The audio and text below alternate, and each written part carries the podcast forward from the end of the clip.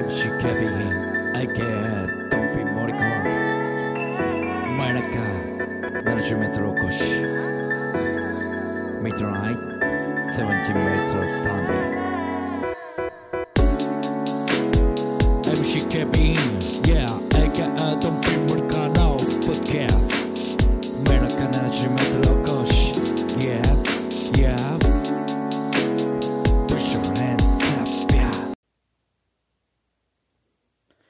MC ケビン AK ドンピー森川の真夜中 70m 起こしでございます。え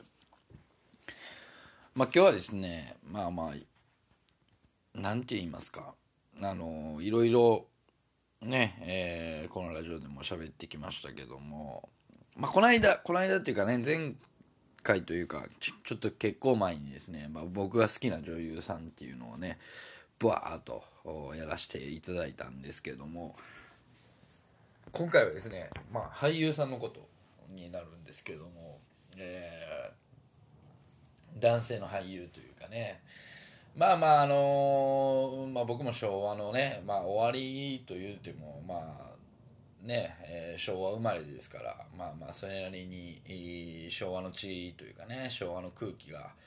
えーやっぱり体に残ってましてですね。やっぱりこう平成生まれと何が違う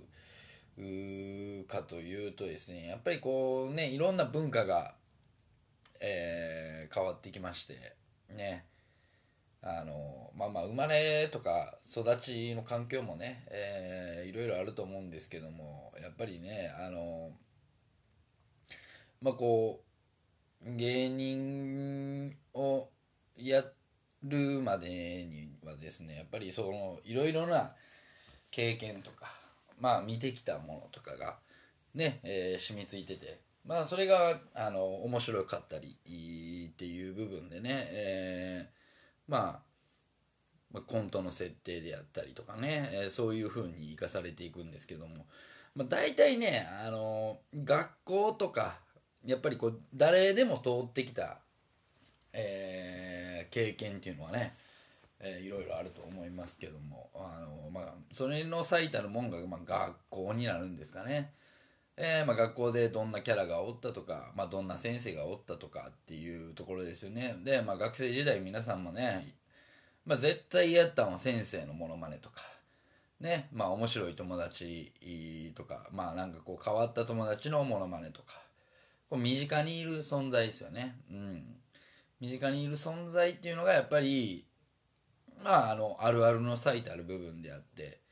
まあ、学校の先生っていうのはねやっぱり、えーその学校にいる人は絶対わかるんでその授業を受けてきた人って。まあ学校の先生のモノマネってね一番最初にするモノマネじゃないんかなとか思ったりするんですけどね。まあその他で言うとあの近所にいる変わった人とかね、えーそういうもんだと思います。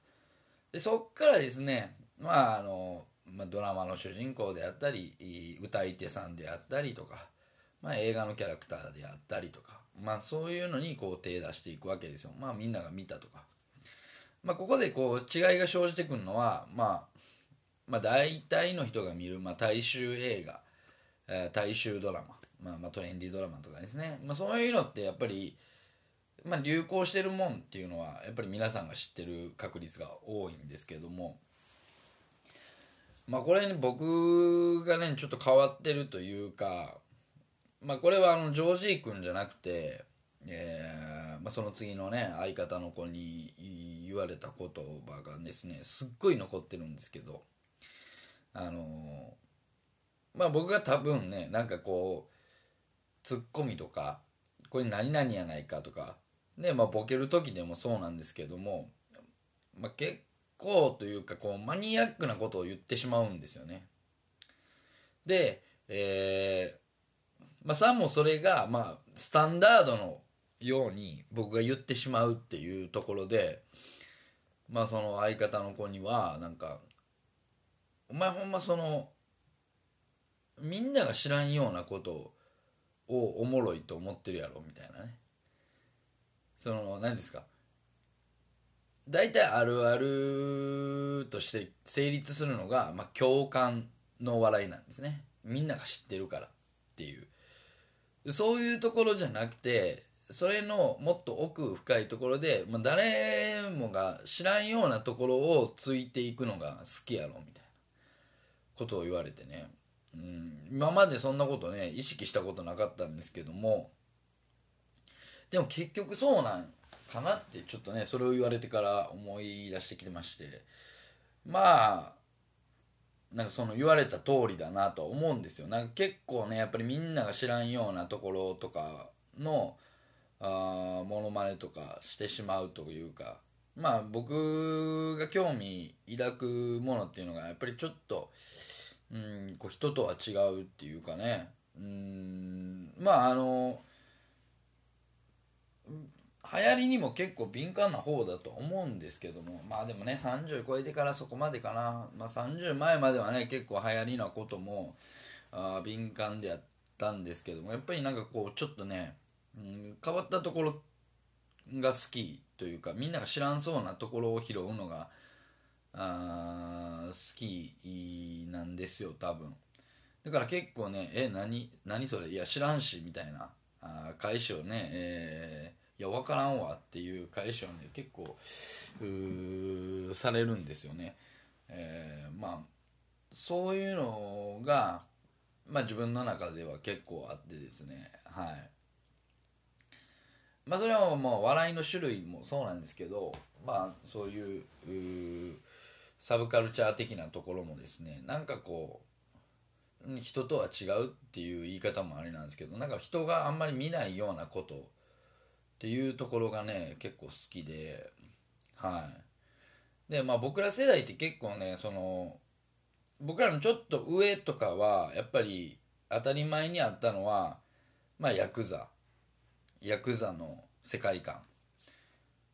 やっぱりこう第三世代的なところお笑いで言うとねあの松本さん筆頭ですけどねあのダウンタウンさん筆頭ですけどヤクザの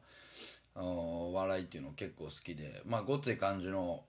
代表的なコントとかも結構ヤクザ出てきたりするじゃないですか。まあ兄貴の設定であったりとか。でまああのねあの、えっ、ー、と1万円コントのねえー、やつでもランジェリーヤクザみたいなあコントとかね、えー、ありましたけども。結構やっぱりヤクザの世界観が好まれてるんですよね、うん、でまあその前で言うたら第2世代で言うたら2ビートさんとかがねやっぱりえー、ヤクザの、ま、題材した漫才をやったりするっていうまあ結構当たり前になってきたと。でまあ90年代終わる時にまあまああのー、暴力団系のね、えー、まあ組織を壊滅させるような法律がね、えー、できてまああんまり地上波でこうヤクザっていうところがねなんかこう、うん、まあ当たり前に出ないというかうん、まあ、ネタにもできないというか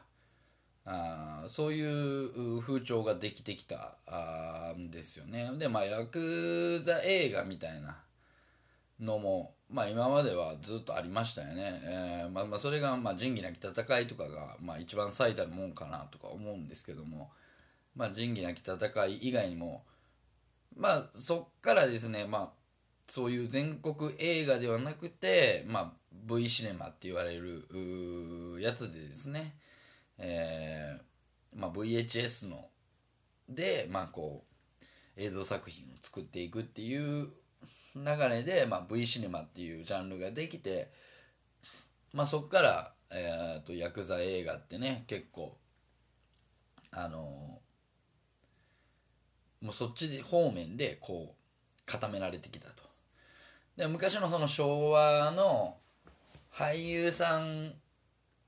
のやっぱりこ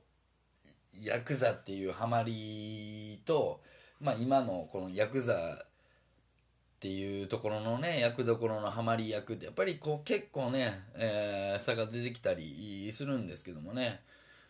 だから今一番キンキンで全国的なヤクザ映画言うとアウトレイジとかになってくると思うんですよ。だから今の世代でねヤクザってどういうもんかっていうのを知るにはやっぱりこう V シネ以外で言うたらアウトレイジぐらいしかないんかなとか思うんですけども。まあまあそういう映画ってね結構好きだったんですよ。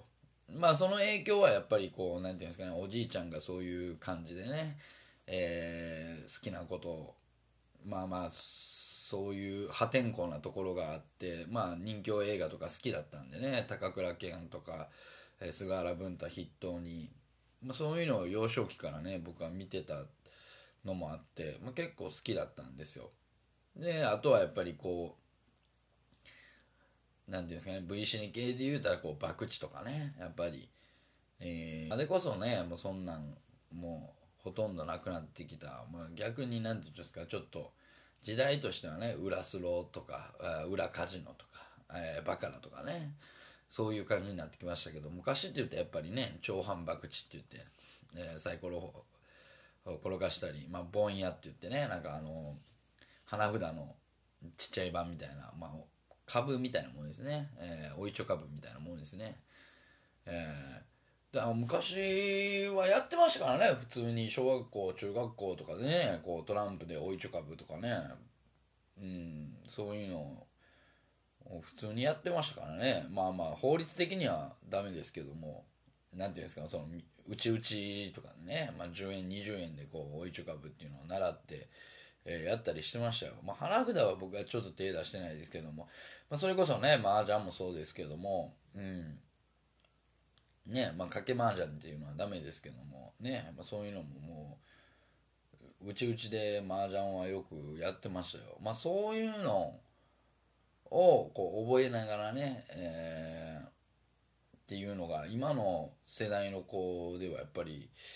なかなか少ないんだなっていう。まあそれこそ本当に昭和の文化なんだなっていうね、えー、いうふうには思うんですけども。まあまあこんな前置きをしながらですねまあその俳優さんの話してないだけみたいなあところあるんですけどやっぱりこうまあそういうアウトサイダー的なあ感じも好きでやけどもなんかこうみんながこうかじってそうなところじゃないところがまあまあ好きであったりするんですけどもでまあポピュラーな俳優さんでいうと、まあ、僕はもうこの2000年代、まあ、入るちょっと前ぐらいからですかね、まあ、一番好きな俳優さんはやっぱり妻夫木君なんですよ。妻夫木聡、えー、もう男前で、ね、いろんなえー、役柄もこなしてしまうっていう。まあまあ大体2枚目のね、えー、役柄ですけどまあトレンディードラマでもねこういうラブストーリーみたいな恋愛ドラマの、まあ、主人公であったりとかするんですけども僕の妻夫木君の一番の当たり役っていうのは、え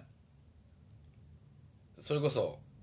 何年前でしょうあれ2014とかですかね。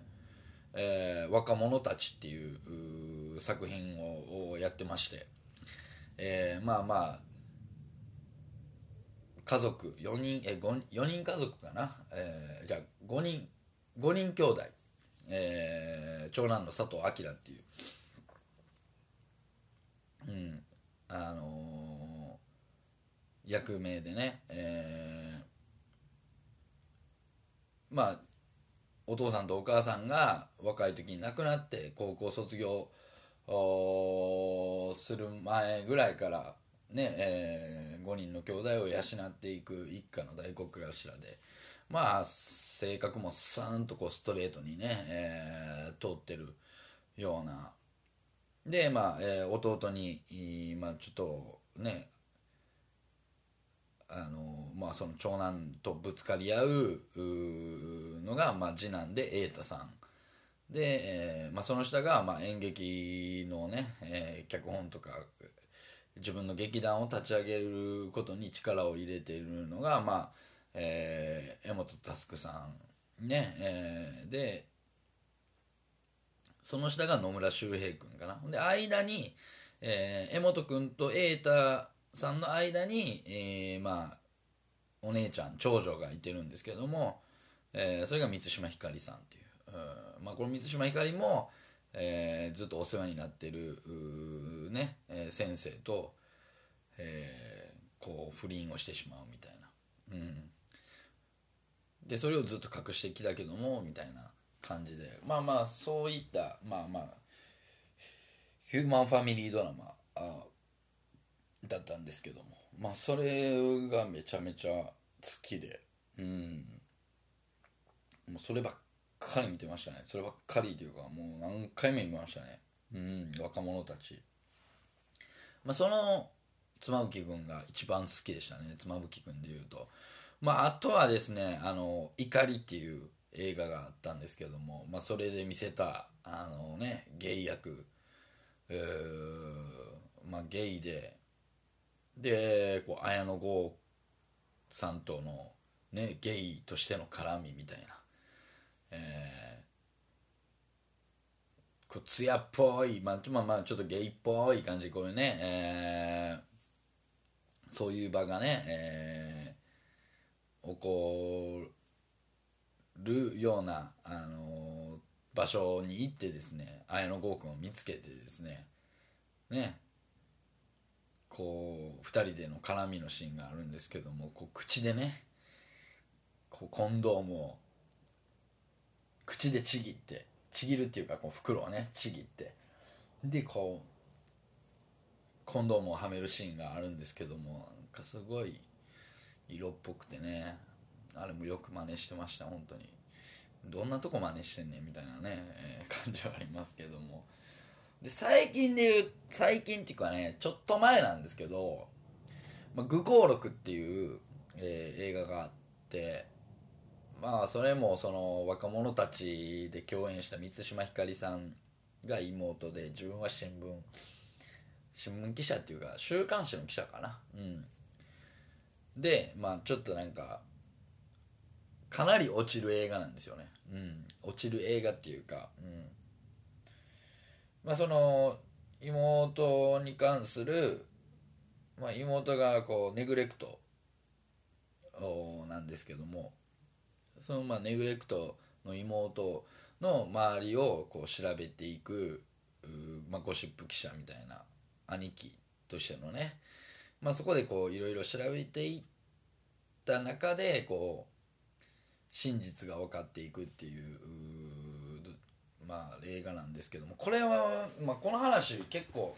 前に、えーまあ、ちょっとやってた僕のラジオでもう喋ってるんですけども、うん、いやこの2つは本当に衝撃的でね、えーうん、なんかこう妻夫木君のイメージもやっぱり変えてしまうほど、あこんなダークな、あの、役もやってしまうんやみたいなね、えー、感じで。こう幅が広がった役なんじゃないかな。ダークサイドのね妻夫木君が見れるっていう、うん、衝撃的やったのね。これも言うたんですけど、まあ、冒頭にね、えー、出てくるんですけども、まあ、バスに乗ってる妻夫木君がいてでなんかこうあバスに座ってる妻夫木君がいてでなんかこううつろにね外を見ながら座ってるんですけどもなんかおばあちゃんが乗ってきて、まあ、それでもこう席を譲らなかったら語ってた、まあ、全然違う知らんサラリーマンが「おい」と。そのお年寄りが来てるんだからお前立てよみたいなことを言うんですよ。で妻夫木君が、まあ、それに、まあ、こう普通にこう何ていうんですかね無表情でね、えー、立ってで、えー、おばあちゃんに席を譲って、まあ、そのまま降りていくんですけれどもなんかこう足を怪我した感じでこうねみたいな。ほんなも気まずいじゃないですか。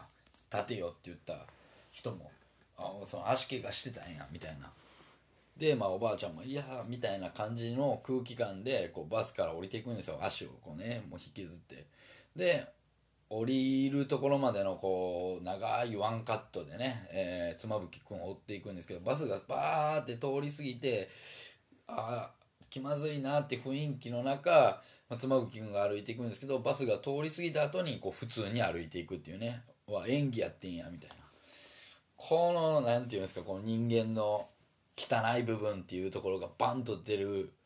ね、えー、分かりやすい描写、うん、本当に、うん、そういうのも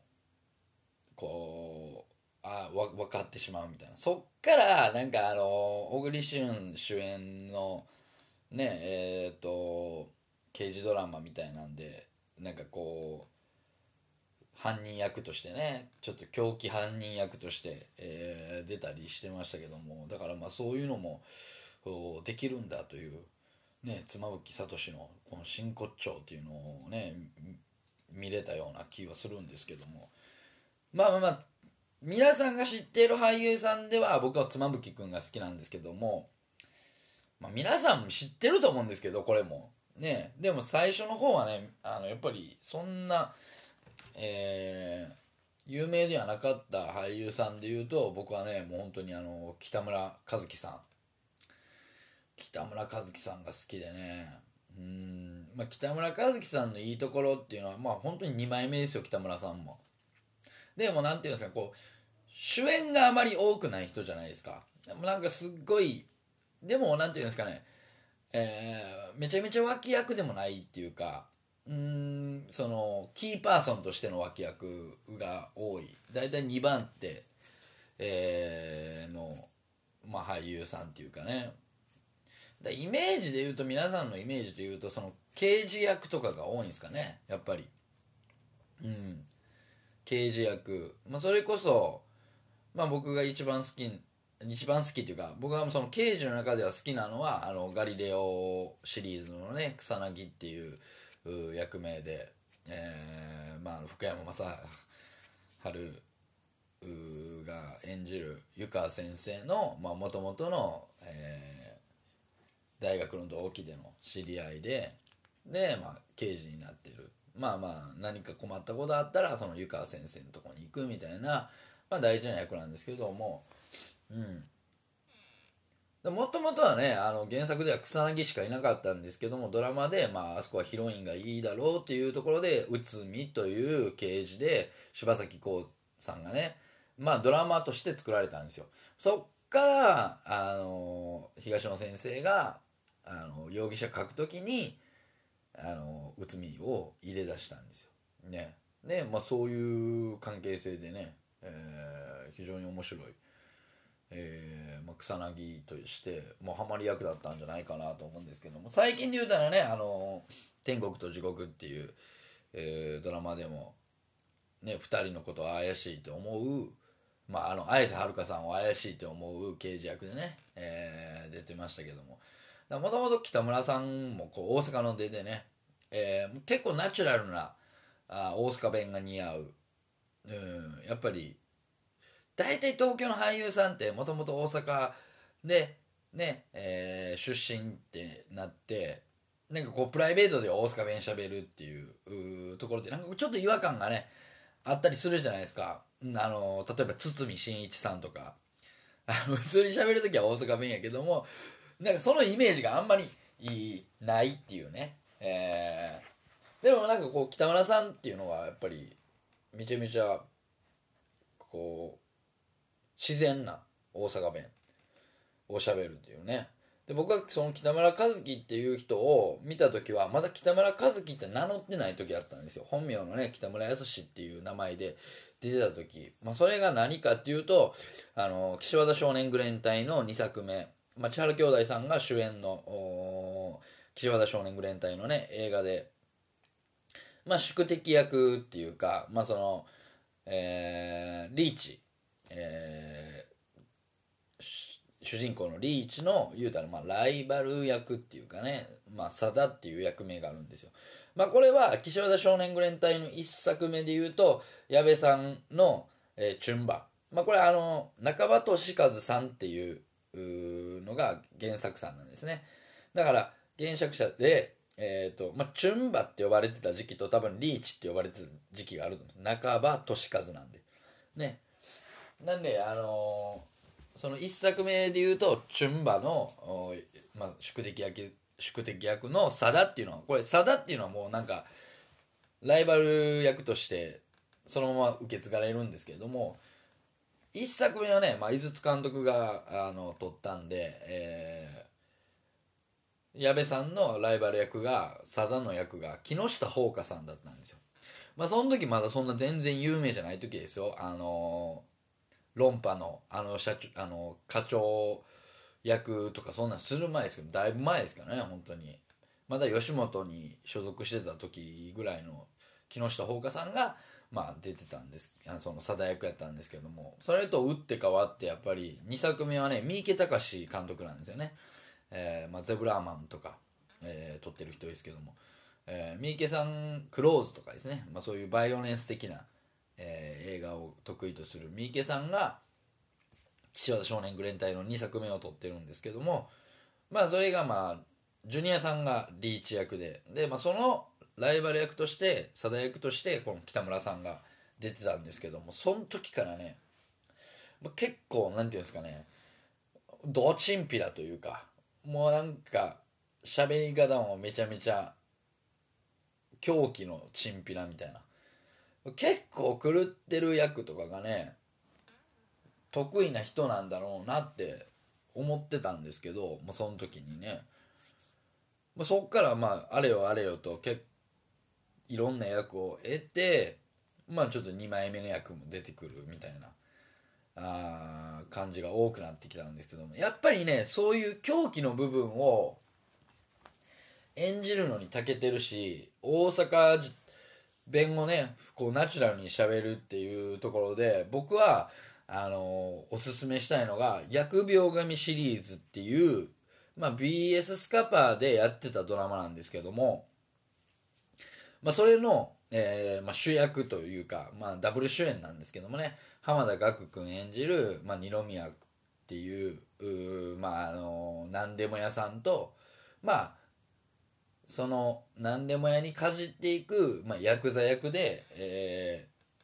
二丁会というヤクザの、あのー桑原桑原っていう役を北村さんがやってたんですけどもこれがもうめちゃめちゃハマり役でもう本当になんていうんですかね。もう大阪弁もめちゃめちゃかっこいい。でしかもなんかこうエッジも効いててユーモアも効いてる。な大阪人のノリやしこう大阪人が言いそうなボケというか、うん、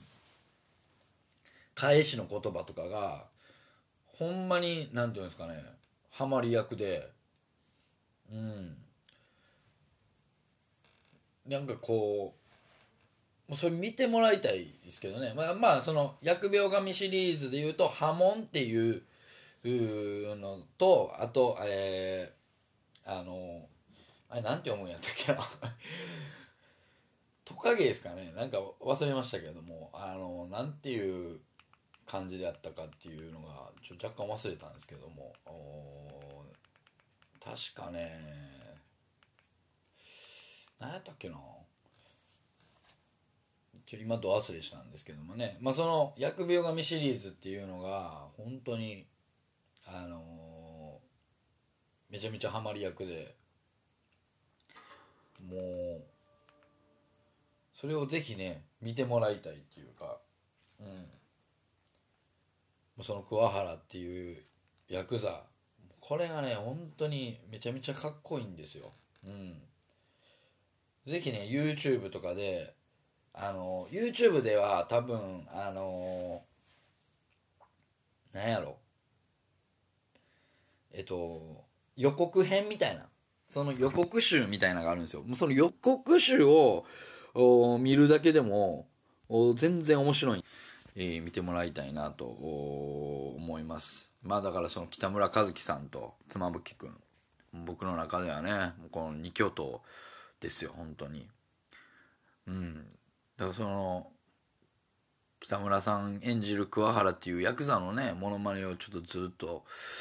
やりたいなと思ってたんでまたちょっとね、えー見直したいなと思います「えー疫病神」シリーズねぜひ見たい方はですねまああのネットフリックスにはあるんで、えー見ていただけたらなと思います、え今日は僕の好きな俳優さんのおお話をさせていただきました。